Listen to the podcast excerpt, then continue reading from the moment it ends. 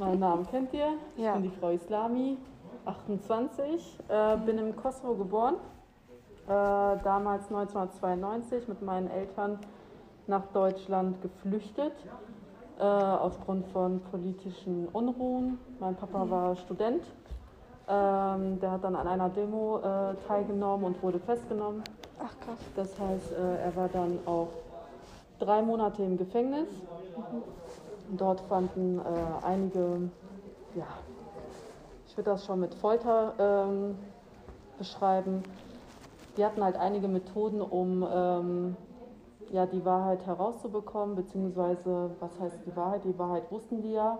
Die Studenten wollten ja Demokratie haben, ne? oder beziehungsweise Demokratie kämpfen. Es war eher als Strafe gedacht. Dass diese Strafe sah dann so aus, dass man verschimmeltes Essen bekommen hat, dass man keine Matratze hatte, sondern wirklich auf kaltem Boden schlief. Mein Papa hat deswegen immer noch Knieprobleme. Äh, es wurde morgens mit eiskaltem Wasser, also über die Häftlinge, ähm, ja, also, also es wurde eiskaltes Wasser genutzt, um die Häftlinge aufzuwecken. Ne? Ähm, geschlagen wurde sowieso bei den ähm, ja bei der Befragung oder bei der ähm, bei dem oh, oh, ich kann ziemlich gut reden merkt man gerade nein aber wenn das so was. Emotionales ist dann merke ich gerade dass Ja. ich nicht so also sobald äh, die Studenten einzeln befragt wurden wurden Peitschen genutzt um einzelne Antworten zu bekommen ne? Und äh, da, ihr müsst euch das jetzt vorstellen, drei Monate lang. Und äh, ich war halt dann ähm, neugeboren, also ein neugeborenes Kind. Meine Mama hat drei Monate lang nicht gewusst, ob mein Vater lebt oder nicht lebt. Ähm, mein Vater, meine Mutter wurde dann aber auch von, ähm, von einigen äh, serbischen äh, Polizisten verfolgt und auch vergiftet. Also sie war auch ähm, zum Beispiel mit Freundinnen essen und ihr Essen wurde, sage ich mal, bewusst ähm, ja, vergiftet, sodass sie dann im Krankenhaus landete. Und dann wurde halt für meinen Vater klar, ähm, weil ihm wurde dann natürlich im Gefängnis erzählt, dass meine Mutter tot ist. Und meiner Mutter wurde erzählt, dass mein Vater tot ist. Und wo waren Sie in der Zeit mit Ihren Geschwistern? Nee, ich war ja, also ich bin ja die Ja. Älteste, ich war, Ach so, okay. ich war die ein, das einzige Kind. Meine Mutter hatte mich ja. Ne? Die war halt für einen Tag dann im Krankenhaus. Äh, dann war halt mein Vater raus auf Bewährung. Das auf Bewährung heißt, er musste sich jeden Tag um eine bestimmte Uhrzeit dort melden. Das heißt, er hatte eigentlich nicht so die Freiheit, die man sich als junger Mann wünschen würde. Ne? Und dann hieß es halt für ihn, ähm, er muss weg. Ne? Weil diese Drohungen, die kamen dann jeden Tag. Ähm, ähm, meine Mutter wurde auch nicht mehr in Ruhe gelassen. Ähm, und dann ja, ging für uns die Reise los. Erstmal mein Vater alleine. Ähm, mein Vater ist nach, ähm, also versuchte die Reise alleine anzugehen, kehrte aber schnell zurück, weil er einfach die Angst hatte, dass er uns nicht mehr wiedersehen kann. Und somit fing dann die, ja, ich würde die Reise nicht als gefährlich ansehen. Es war eher schwierig, durch Serbien zu kommen. Deswegen nahm man dann äh, den Weg durch Albanien, was aber auch nicht so einfach war, weil zwischen ähm, Kosovo und Albanien ist ja auch eine Grenze und die wurde damals von den Serben bewacht. Und äh, das war sozusagen die einzige Hürde, die für uns sehr, sehr gefährlich war. Die haben wir dann aber auch ähm, geschafft. Und ich spreche immer noch von wir, obwohl ich eigentlich ziemlich klein war. Ne? Ja. Ähm, genau, und dann sind wir halt nach Deutschland gekommen. Ähm, und der Anfang war schwer, weil wir sozusagen eigentlich ohne nichts ankamen. Ähm, und ich weiß von meinen Eltern, dass wir uns auf einen Bekannten verlassen haben, weil wir, sag ich mal, in einem neuen Land keinen kannten. Äh, wir wurden aber sitzen gelassen. Das heißt, wir waren dann am Flughafen und wussten nicht mehr wohin. Dann kam die Polizei, um uns abzuholen. Und äh, es hieß dann eigentlich, äh, dass wir zurück in die Heimat mussten. Ähm, Gott sei Dank nicht, weil dann kam ein Übersetzer und dann hat mein Vater erzählt, dass wenn er zurück ist, dass er dann, also dann wäre wirklich für ihn äh, der Tod sicher, weil man ja eigentlich das Land verlassen hat, obwohl man auf Bewährung ist. Aber mein Vater wurde ja auch gesucht. Und somit war die nächste Anlaufstelle ein Bahnhof. Da haben wir auch eine Nacht übernachtet. Oh mein Gott. Ja, ich habe das ja nicht mitbekommen. Ja. Ich hatte es noch gut, weil ich in der Tasche lag. Also die Tasche war mein Bett. Ja. Äh, ich glaube, meine Eltern hatten es etwas schlimmer. Und ähm, zufällig ähm, hat uns da ein alter Freund von meinem Vater gesehen. Also wirklich krass. zufällig. Ich weiß nicht, wie, Boah. was das für ein Zufall sein kann. Ähm, und er hat uns dann zu sich genommen. Und ab da äh, haben wir uns halt äh, ja, diesen ganzen, dieser ganzen Bürokratie gewidmet. Ne? Wir wurden zu einem Flüchtlingsheim gebracht. Das war aber auch nicht das erste und das letzte Flüchtlingsheim. Ne? Ich war insgesamt in fünf Flüchtlingsheimen. Ähm, genau, so war der Anfang. Jetzt habe ich zu viel erzählt. Nee, ist aber gut. Alles Ist richtig also, gut. ja, also Genau, es also war so- kein freiwilliges Kommen. Nee, auf gar keinen Fall. Das Ja. war eigentlich eher wirklich, äh, mein Vater hatte nie vor, seine Heimat zu verlassen, weil er ohne Vater aufgewachsen ist und er immer auf seine Mutter, sage ich mal, Acht geben wollte. Und ähm, ja, aber wenn du wirklich mit dem Tod bedroht wirst, ich glaube, dann siehst du keine Alternative. Vor Ja. allem, glaube ich, auch war das für meinen Vater so schwierig, weil er sich sehr schuldig gefühlt hat, dass er an dieser Demo teilgenommen Ja, hat und dass dann seine Frau halt darunter gelitten hat. Ne? Mhm. Ja, Aber- ja aber ähm, jetzt mittlerweile kann die Vater noch zurück nach Ja, Kosovo, klar. Oder? Ja, Jetzt- schon. Okay. Also Da seitdem. wird jetzt nicht immer noch danach gesucht oder? Nee. Also ich kann halt erzählen, wir waren halt dann hier als, ähm, äh, wir hatten halt Asyl beantragt und ähm, wir durften halt nicht in die Heimat zurück. Ne? Mein Vater wurde gesucht und sowieso, wenn man ein Asyl beantragt, kann man eh nicht in die Heimat. Genau. Genau. Und ähm, irgendwann hatten wir aber äh, die Möglichkeit zu reisen. Das nennt man ja unbefristet. Ne? Ja. Also wir, die Aufenthaltsgenehmigung hatten wir. Wir hatten noch nicht die deutsche Staatsangehörigkeit, aber das Problem war, dass es wirklich kurz vor dem Krieg war.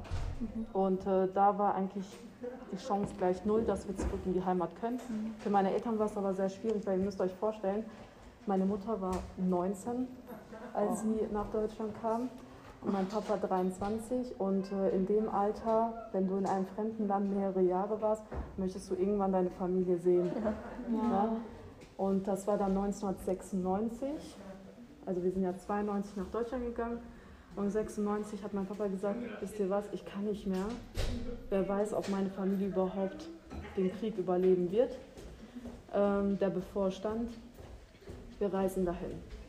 Ne? Und da muss ich sagen, da war ich, da war ich fünf.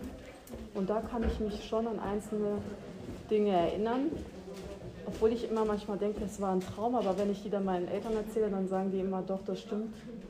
Und zwar war die Reise wirklich schlimm. Also wir sind dann nach Albanien problemlos gefahren, weil wie gesagt, wir hatten die Aufenthaltsgenehmigung. Und dann war das Problem, wie überqueren wir jetzt die Grenze, ne, unbeobachtet.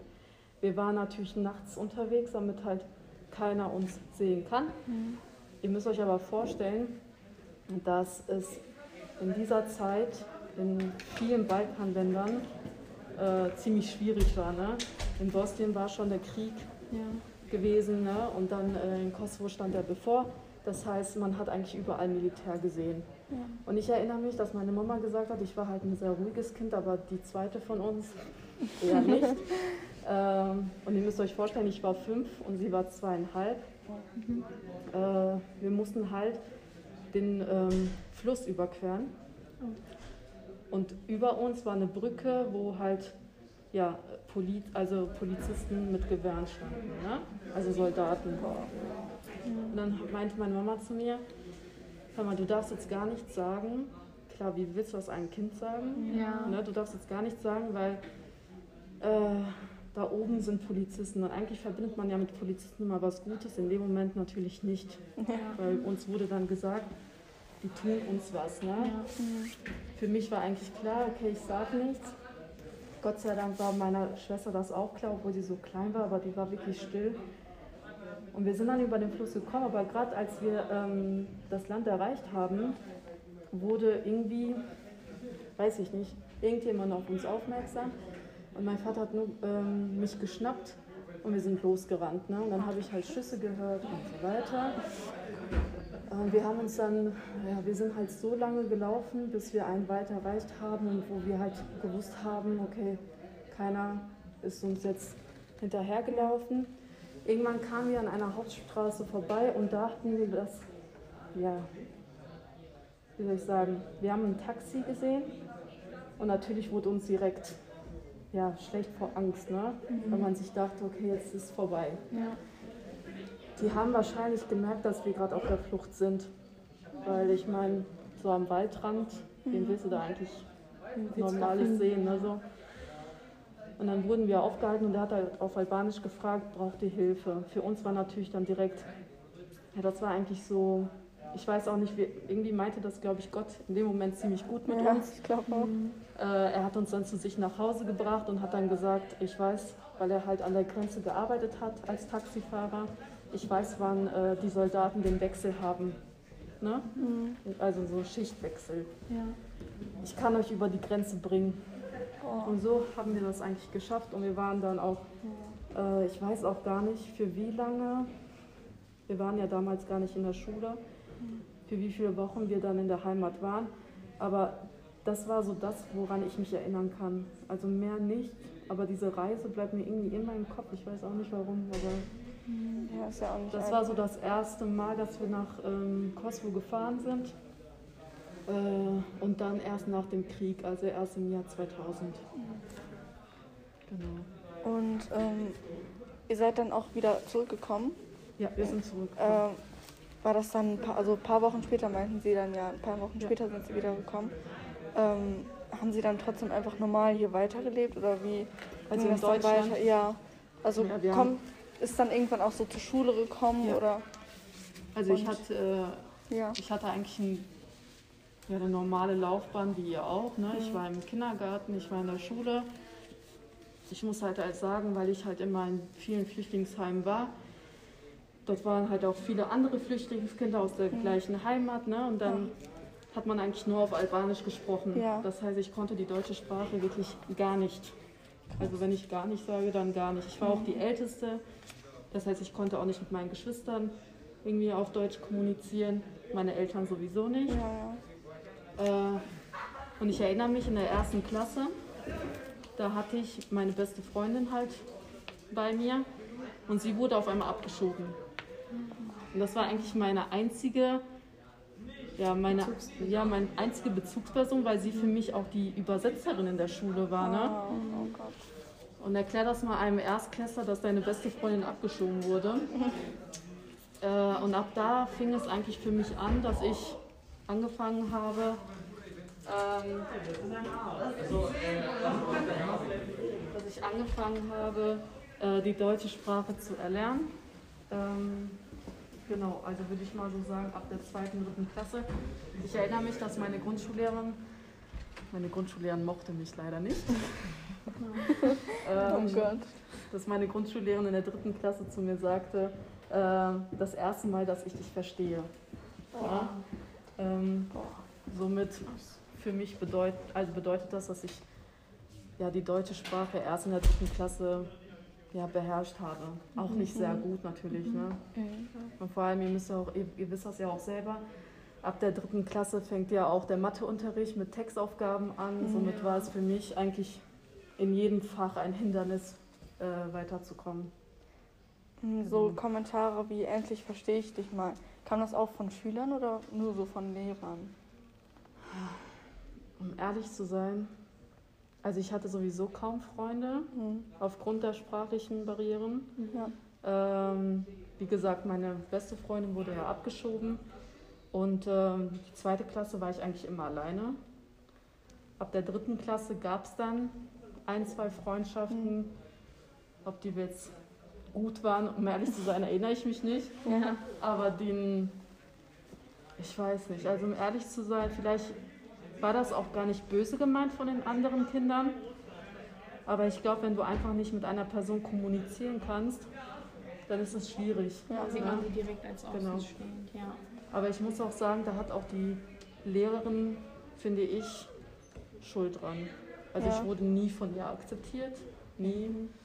Äh, ich habe oft Kommentare gehört wie, ähm, ja, es wäre ja eigentlich gut, wenn du, ähm, wenn du die Klasse wechseln würdest. Also ich kann dir sowieso nicht weiterhelfen. Aber irgendwie hat mich das so stark gemacht. Ich weiß auch nicht warum. Ich habe auch einen Hauptschulabschluss dann von ihr bekommen, weil die sowieso, weil die sowieso, ach so, weil sie sowieso nicht an mich geglaubt hat. Genau. Aber das, also von der Grundschulzeit muss ich ehrlich sein, also ich bin froh, dass ich nicht so viele Erinnerungen habe. Ne? Ja, Ja. aber, Das war keine schöne Zeit. ja, aber die Erinnerungen, die Sie haben, sind jetzt nicht gut. Nee, So eher negativ. Ja, das nimmt auch einen sehr mit, vor allem wenn man sowas gesagt bekommt als ähm, kleines Mädchen. Ja. Ja. Aber ich, also ich bin doch schon froh, dass ich die schlimmsten Erfahrungen, die ich gemacht habe im Leben, dass ich da ziemlich jung war. Ich glaube, Ja, das prägt einen dann ich glaube, es ist schon eine andere Nummer, wenn du. Wenn du älter bist. Ja, dann kann man sich auch wirklich an alles erinnern. Genau. Ja. Ähm, als es dann auf die weiterführende kam, hat sich das dann irgendwie geändert, die Situation? Also, weil Sie hatten ja so einen Neustart. Hat sich das dann mit den Lehrern verbessert Ja. oder mit den Schülern? Hat sich das. Also ähm, auf jeden Fall. Hm. Ich meine, ab der fünften Klasse konnte ich auch wirklich gut Deutsch. Ne? Mhm. Äh, ich kam dann auch, ähm, also die Gesamtschule in Felbert hatte mich dann angenommen. Auch obwohl ich einen Hauptschulabschluss hatte, hatte ich da ziemlich viel Glück. Okay. Und äh, da war es wirklich ganz, ganz anders. Und ich glaube auch, dass ich durch die Lehrer, die ich dort hatte, diese Motivation gefunden habe, dass vielleicht aus mir auch was werden kann. Ne? Mhm. Aber ich muss sagen, ich war ja die Einzige in der Klasse mit äh, Migrationshintergrund Oh, dass ich, ähm, ich hatte immer das Gefühl, dass ich viel mehr leisten muss als die anderen, dass ich mich mehr beweisen muss. Ich weiß nicht warum, ob das vielleicht einfach nur so die eigene Wahrnehmung ist, ja. aber ich hatte es auf jeden Fall wesentlich leichter. Ne? Also die Lehrer haben an mich geglaubt, die, es ging dann wirklich so weit, dass ich äh, ja, mit zunehmendem Alter die Klassenbeste wurde. Ja. Respekt. Und ähm, obwohl wir eigentlich zu Hause, also meine, für meine Eltern war Bildung immer an erster Stelle. Ich hatte Mhm. wirklich eine sehr, sehr strenge Erziehung. Ähm, obwohl ich diese sprachlichen Barrieren hatte, äh, wollten meine Eltern trotzdem gute Leistungen von mir. Ne? Ja. Ein Ja. bisschen paradox, weil Ja. die konnten mir natürlich auch nicht helfen. Ja. Die Nachhilfe war sowieso, konnte ich vergessen. Ja. Ähm, sich selber beibringen alles. ja, und ältere Geschwister hatte ich nicht. Ja, toll. Und somit äh, war es eigentlich in meiner Hand. Aber ich glaube, deswegen bin ich auch so, soll jetzt nicht eingebildet klingen, aber Ja. deswegen bin ich auch äh, stolz auf mich, dass ich das alleine geschafft habe. Ne? Ja, können Sie auch sagen. Ja, Ja. stärker, kann man auch echt sagen. So. Ja. Und Sie haben dann auch dadurch das Abitur dann geschafft, ne? Äh, kamen dann zum Studium. ähm, haben Sie da noch irgendwas von, weiß ich jetzt nicht, von irgendwelchen Nachteilen gespürt, was Ihre ähm, Herkunft angeht? Oder Mhm. wurde das komplett an die Seite geschoben? Hm. Um ehrlich zu sein, eher, man merkt ja solche Dinge eher so im Alltag, Mhm. weil Lehrkräfte oder Professoren sprechen dich ja nicht auf solche Dinge an. Ne? Das wäre ja ganz Ja. schlimm. Das sind halt so Kleinigkeiten, wie zum Mhm. Beispiel, wenn ein Lehrer keine, ja, sich nicht die Mühe macht, deinen Namen auszusprechen. Ne? Das hatte ich ja mein. Leben lang. Es gab Ja. auch schon äh, Äußerungen wie, ähm, darf ich dich irgendwie Paula nennen? Ich komme mit deinem? Namen nicht klar. Auch wenn es nicht böse gemeint war. Das war nicht böse gemeint. das.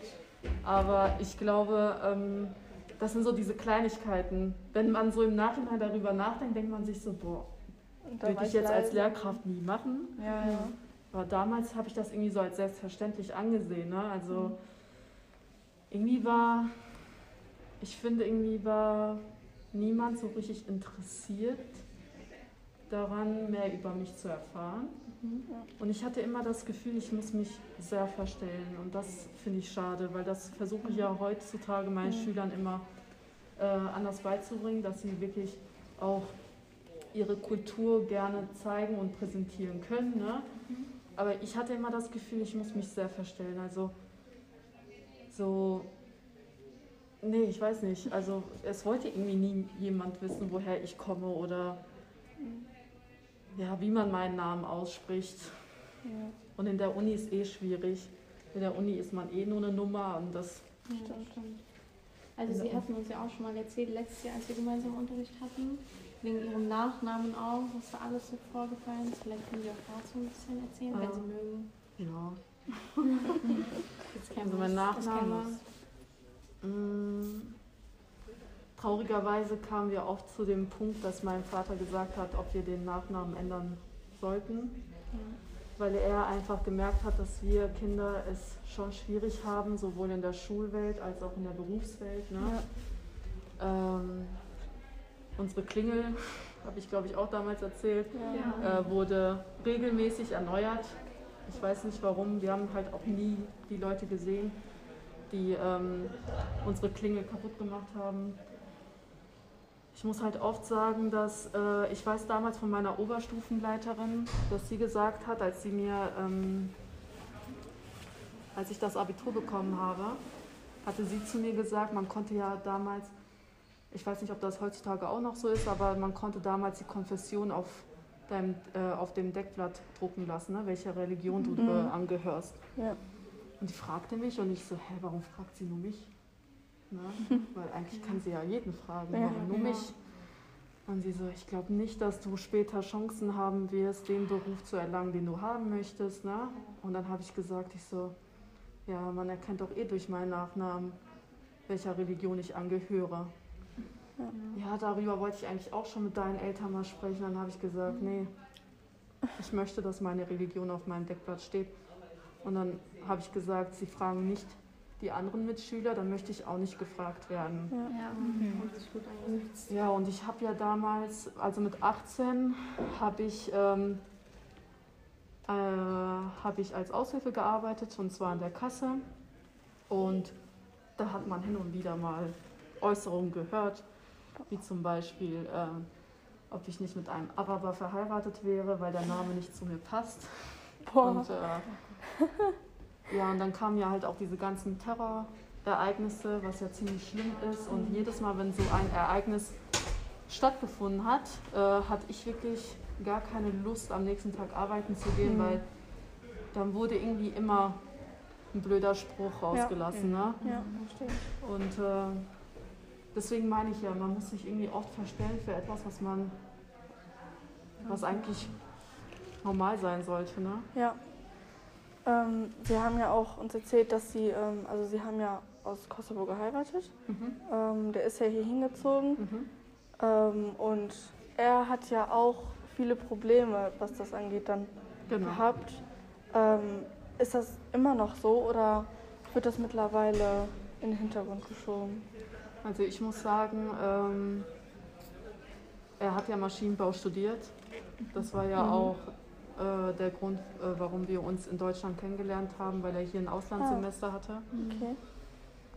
Und ich hatte halt wirklich ähm, die Hoffnung, dass er als Ingenieur ja, sofort eine Arbeit finden wird. Ne? Mhm. Ja. Problem ist einfach nur, dass ihr müsst euch das vorstellen, wenn bei einem Bewerbungsgespräch jemand da ist, der in Deutschland studiert hat oder der im Ausland studiert hat, wer wird bevorzugt? Ja. Natürlich der, der in Deutschland studiert hat. Ne? Ja. Äh, Ich war halt bei einigen Vorstellungsgesprächen dabei, einfach nur so als Stütze. Mhm. Und dann habe ich oft gemerkt, dass, ja, dass immer nur auf den Migrationshintergrund eingegangen wurde, Mhm. anstatt auf seine Stärken oder auf seine, ja, auf seine Qualifikation, was ich halt ziemlich scha- schade finde. Und äh, ich finde auch, dass es ihn sehr eingeschüchtert hat, ne? dass er halt von sich aus, ich weiß nämlich, was eigentlich gar nicht gut ist, nach seinem ersten Vorstellungsgespräch, er hat halt sehr, ziemlich gebrochen Deutsch gesprochen. Und äh, das Vorstellungsgespräch war so schlimm und nicht, weil mein, weil, weil mein Mann sich nicht gut geschlagen hat, sondern einfach, weil die Personen, die ihn ausgefragt haben, so null tolerant waren bezüglich seiner Sprachbarrieren. Ne? Ja. Und als ich dann im Auto war, habe ich so geweint. Ich bin ja eh so ein emotional. Und mein Mann dachte, ich weine, weil ich enttäuscht bin. Ja. Ne? Und dann sagte er, ich weiß nicht, ähm, ob es damals so eine gute Idee gewesen war, dass du mich geheiratet hast, anstatt oh, jemand. Gott. Ne, weil natürlich ist dann so, ne, ich als Lehrkraft, Ja. der möchte natürlich dann auch irgendwie. Ach, das hört sich eigentlich bescheuert an, ich weiß auch nicht, aber er würde ja eher zu mir passen, wenn er auch so einen gut ansehenden Beruf haben könnte. Ne? Mhm. Und dann habe ich gesagt, nein, ich heule gar nicht deswegen, sondern ich bin einfach nur so erschüttert, wie, wie einem so Steine in den Weg äh, gelegt werden, obwohl man, ja, Diese obwohl man eigentlich diese Kompetenz hat. Man Ja. hat ja diese Kompetenzen wie jeder andere. Ne? Ja. Und ähm, also bis jetzt läuft es nicht gut.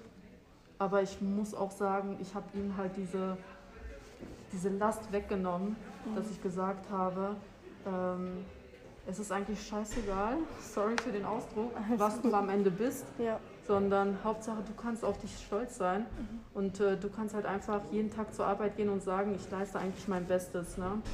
Mhm. Ob es jetzt, ob er jetzt als Ingenieur arbeitet oder nicht. Ja. Ne? Eben. Und von daher, also mit solchen Kleinigkeiten habe ich momentan eher zu kämpfen. Ne? Aber ich finde, das sind Kleinigkeiten. Ja, Solange es ähm, ihm hier gut geht. Ne? Also der hat auch ziemlich nette Arbeitskollegen.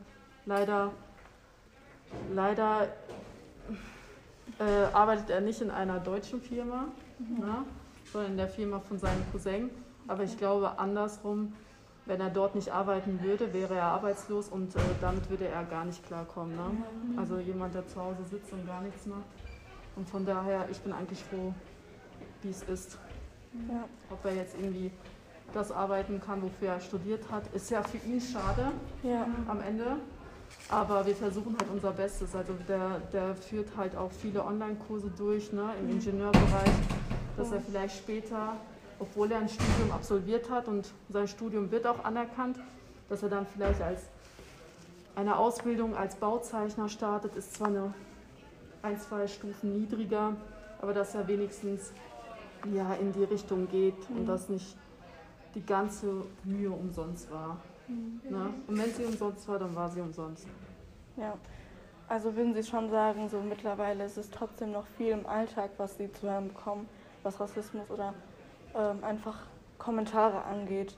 Also meine Schwester wurde letztens von der Arbeit entlassen, weil sie ähm, nicht zum Team passt. Boah. Und ähm, das war sozusagen, ähm, also ich habe wirklich sehr, sehr, sehr viel gelitten im letzten Monat, Mhm. weil du hast dann, ich meine, ich habe alles erreicht, Gott sei Dank. Ne? Ja. Ich habe alles erreicht, was ich mir vorgenommen habe. Und dann hast du eine Schwester, die fünf Jahre lang studiert hat, immer Klassenbeste war. Und die hatte dann eine Stelle im öffentlichen Dienst und sie war die einzige mit Migrationshintergrund. Sie sieht auch sehr südländisch aus. Mhm. Und äh, der Grund, ähm, also sie, das war so, dass sie jetzt während der Probezeit, sie haben versucht, sie rauszuekeln. Sagen wir mal so. Es wurde hinter ihrem Rücken gesprochen. Es wurde oft gesagt, könnten Sie sich vielleicht nicht mit, eu mit Ihrem Nachnamen vorstellen am Telefon und so weiter. Und am Ende hieß es, Sie passen irgendwie nicht zu unserem Team. Und dann hat meine Schwester gesagt, könnten Sie das vielleicht irgendwie genauer erläutern, was Sie damit meinen? Nee, das hat nichts mit Ihnen zu tun, aber es, es passt einfach nicht. Und für uns war eigentlich von vornherein klar, wenn man der- sich die Namen ja. von den anderen anguckt, Ja. wenn man sich die Fotos anschaut, ne? Warum? Man dazu stehen, wenn Genau. Genau. Aber ich meine, die dürfen das ja auch Genau. so gar nicht ausdrücken. Gut. Sonst könnte man ja ähm, gerichtlich vorgehen. Ja. Ich meine, meine Schwester ist jetzt wieder im öffentlichen Dienst, das ist jetzt nicht so das Problem, aber ich meine, es tut schon weh, wenn man weiß, man wird nicht aufgrund seiner Leistungen irgendwie bestraft, sondern aufgrund von Dingen, die zu einem gehören. Also man Ja. kann ja sein Aussehen oder man kann ja, klar, man kann den Namen ändern, aber sorry, warum soll ich meinen Namen ändern? Eben. Na? Ja. Äh, Das ist auch der Grund, warum ich nicht den Nachnamen von meinem Mann angenommen habe, sondern weil ich einfach zu meinem Nachnamen stehe. Ja. Es ist halt einfach so, ich bin die, die ich bin Mhm. und man soll mich für meine Person, also für meinen Charakter, also man soll eher meinen Charakter ähm, man soll eher meinen Charakter bewerten, Ja. anstatt irgendwie ja, meinen Namen oder meinen Die Migrationshintergrund oder sonst was. Ja. Ja. Ähm, momentan gibt es ja sowieso solche, also gibt es ja viel, was so Rassismus angeht, zu hören und sowas, auch in verschiedenen Ländern. Finden Sie, da wird ähm, gut gegen angekämpft oder denken Sie, man kann schon mehr dagegen machen? Aber Ich glaube, ich hatte Angst, dass diese Frage kommt.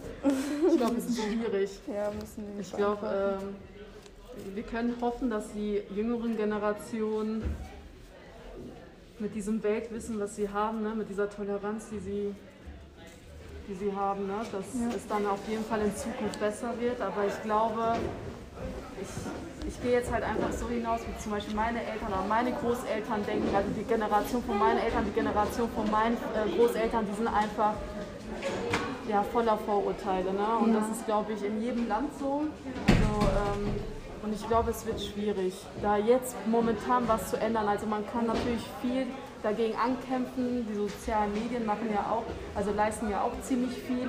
Aber ich finde, die sozialen Medien, die erreichen ja auch nur mal die jüngere Generation und nicht die Generation, die eigentlich angesprochen werden sollte. Ja. Von daher sehe ich eigentlich eher eine Verbesserung, hoffentlich in der Zukunft und nicht jetzt. ja, okay. Das war dann auch unsere abschließende Frage.